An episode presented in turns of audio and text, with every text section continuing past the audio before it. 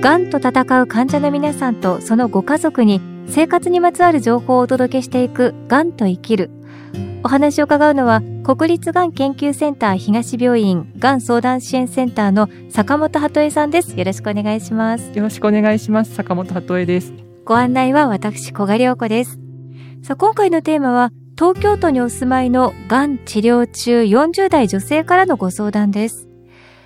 セカンドオピニオンは患者の権利と言われますが、今見てもらっている先生に申し訳ない感じがして、セカンドオピニオンをする勇気がありません。お金が結構かかるのも気になります。メリット、デメリットを分かりやすく教えてください。ということなんですが、あの、セカンドオピニオンについては、この番組の第5回、どうする病院選びでも取り上げているので、そちらも聞いていただければと思いますが、今回はね、セカンドオピニオンにちょっとテーマを絞って掘り下げていきます。坂本さん、やっぱりこう、セカンドオピニオンって、今のこう、かかっている、見ていただいている先生を裏切るような気がして、なかなか勇気が出ないとか、申し訳ないっていう気持ち持たれる方、きっと多いですよね。そうですね。確かにあの、私の職場での毎週月曜日の電話相談第一歩は大体こういうお電話の相談なんですね。なんで毎週月曜日の第一歩なんですか？いや、あの、ちょっと、すごい不思議なんです。おそらくなんですけども、前の週の、あの、週末に癌の診断を受けて、きっと週末の間に家族でもいろいろ、あの、話し合って、あの、いろいろ調べて、あ、がん専門病院にも相談した方がいいんじゃないかっていうふうにすごくこう悩まれた方が、もう朝の8時半を待ってお電話してこられてるなっていう印象があります。とはいえ、やっぱり本当にちょっと勇気が出ないとか、うん、まあ、いくらセカンドオピニオン当然の権利と言われても、ね、先生が気を悪くしちゃうのかなと思うと、心配にもなります。そうですね。あの、本当そこの部分も皆さん口を揃えておっしゃるんですけれども、だいぶ今の時代というか、あの、状況は変わってきてるなっていうことは知っていただきたいなと思います。はい、確かに私ががん領域にこう転身してきた、まあそうですね、20年ぐらい前っていうのは、もうリアルにセカンドオピニオンに患者さんが行きたいって言ってそちらの病院に行ったけれども、えうちとしてはもう見る気がないので、きちんと、あの、お宅の病院で見てくださいねってこう、あの、ご紹介元の病院から直接私たち相談員も言われてしまうようなことが、はい、まあ確かに存在はしていました。本当にご気分がえされたんだなって思うことはあったんですけども、えー、本当にこう医療の先生方の教育の過程だとかあとやっぱりその、がん領域での様々なこう取り組みの中でですね、あの、お医者さんたちも積極的に患者さんにセカンドオピニオンを受ける権利があなたにもありますから、いつでも、あの、申し出てくださいねっていうようにっていう風土になってきてるんですね。あ、そうなんですね。はい。そこは非常に実は、そういう仕組み作りがですね、もう進んできています。なので、先生方の教育過程もそうだし、病院で患者さんに説明をするときには必ずセカンドオピニオンのことをお医者さんサイドから言いましょうっていうような教育が進んできているので、まあ一応そこは知っておいていただくといいかなと思うんですけども、とはいえですね、はい、やはりこう、そういった風土になってきたのがここ、まあ15年とかの話なので、す、べ、ての地域の、すべての先生方に共通認識になっているとは言えないかもしれないです。もしご希望される場合には、ある程度こう、まあ、お互いがマナーを守って、ええ、あの、セカンドオピニオンを取っていくっていう手順を踏んでいくことは皆さんにちょっとこう、お願いをしてるんですよね。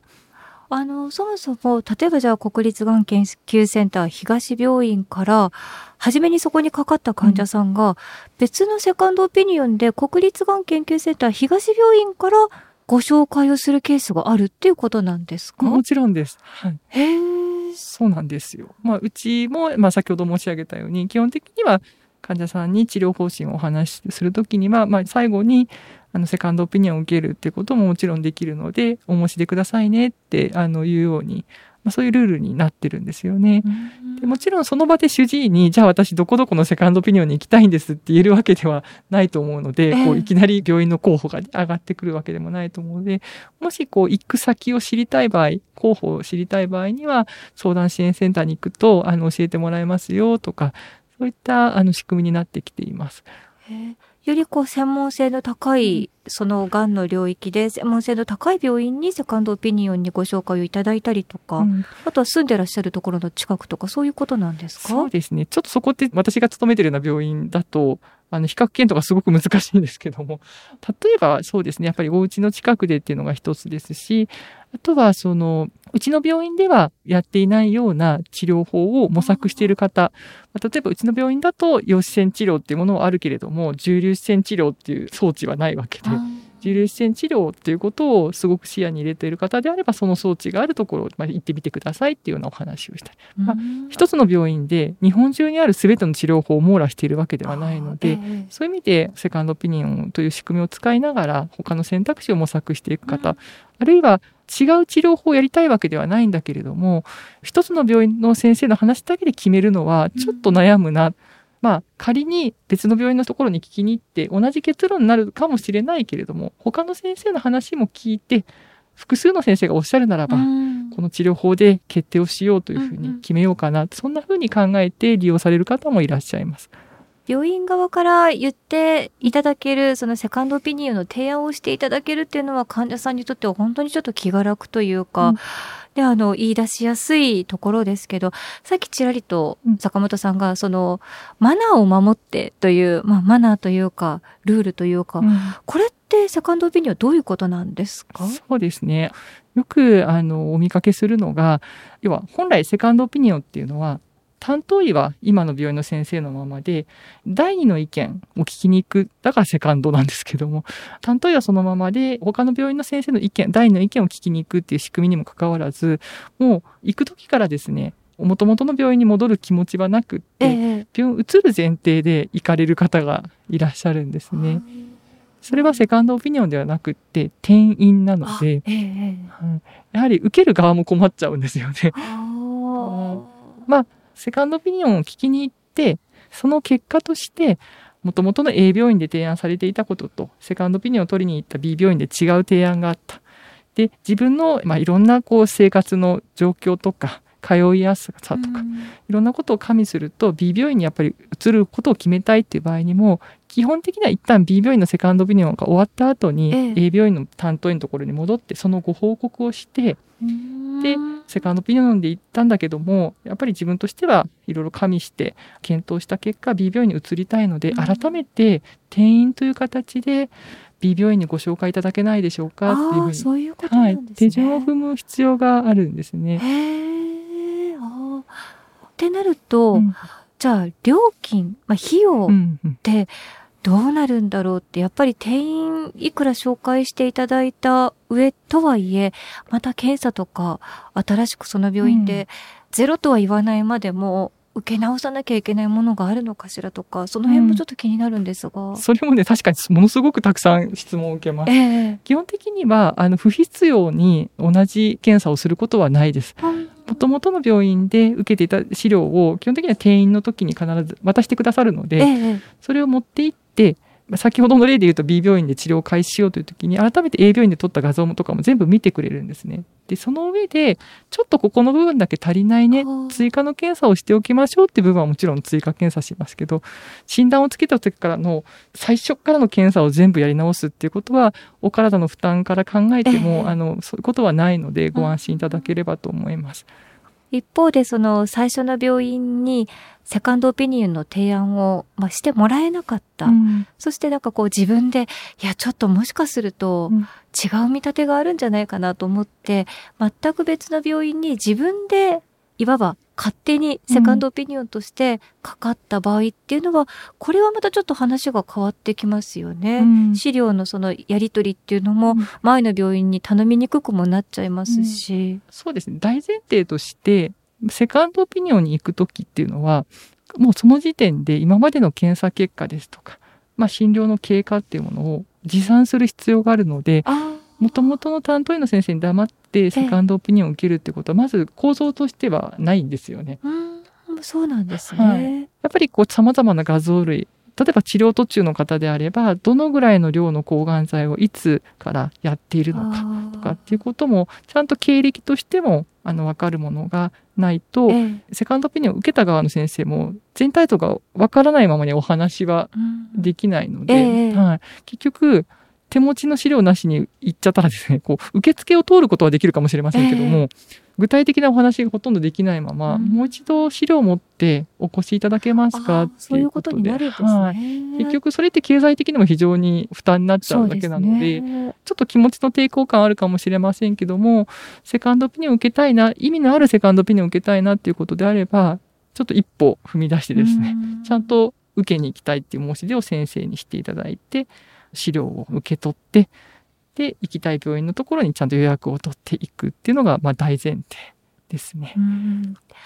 セカンドオピニオンって、まあ、つまり、こう、二つ目の病院ということですけど、うん、こう、心配される患者さんやご家族の中には、いや、サードオピニオン、フォースオピニオンって三つも四つも受けて、うん、その中から最善のものを選びたいっておっしゃる方もご相談受けられるんじゃないですか？そうですね。まあ、5箇所、6箇所行かれてたっていう方も、お会いしたことがあります。えー、まあ、行くこと自体は、あの、悪いことではないと思います。うん、ただ、大事にしてほしいなと思うのは、やっぱその間にも、その間に時間が経過してるじゃないですか。あ、そうですね。うん、やっぱその間に治療が遅れるっていうことがないように、しっかり元々の病院の先生のつながりを作っておく。うんで、その時に提案されている最善の治療っていうのはちゃんと受けつつ、セカンドオピニオン、うん、サードオピニオンとかっていうことをちょっと並行してやるっていうようなこともちょっと気をつけていただいた方がいいかもしれないです。いや、本当にこのセカンドオピニオン、もしかするとサード、フォースオピニオンっていうのは、もっともっとちょっと知りたいところでもありますので、次回もこのセカンドオピニオンのお話、坂本さんにさらに深く伺いたいと思います。次回もよろしくお願いします。よろしくお願いします。千葉県柏の葉にある国立がん研究センター東病院の敷地内に病院連携宿泊施設三井ガーデンホテル柏の葉パークサイドが開業しました。がん治療経験者医療関係者の方々からのご意見を反映し客室にはご要望の多かった電子レンジペットボトルオープナーなどを設置。浴室洗面台入り口には治療中の筋力低下に備えて椅子をご用意しました。館内は24時間ケアスタッフが常駐し国立がん研究センター東病院と連携しながらご宿泊時の急な体調変化をサポートします。またそれぞれの方の体調に合わせたお食事を提供するレストランをはじめ木のぬくもりが感じられくつろげる空間で安心して治療に専念できるよう皆様をお迎えいたします。詳しくは三井ガーデンホテル柏の葉パークサイド公式ホームページをご覧ください。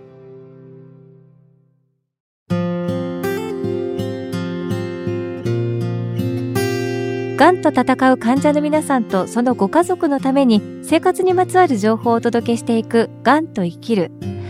セカンドオピニオンってがんに限らずいろんな病気とか怪我などでも迫られる選択でもありますね本当に参考になりますさて番組ではお聞きいただいているあなたからのがんにまつわるご相談やご意見、ご感想を募集しています。番組サイトのアンケートからぜひあなたの声をお寄せください。あなたの声がこの番組を作ります。また番組のツイッターアカウント、公式 LINE アカウントでは最新情報などをお知らせしています。ぜひ番組サイトから登録してください。この番組は Apple Podcast、Spotify、ラジオクラウド、オーディなどでも配信していますので、がんと生きるで検索してブックマークもしていただけると幸いです。がんと生きるご案内は小賀良子でした。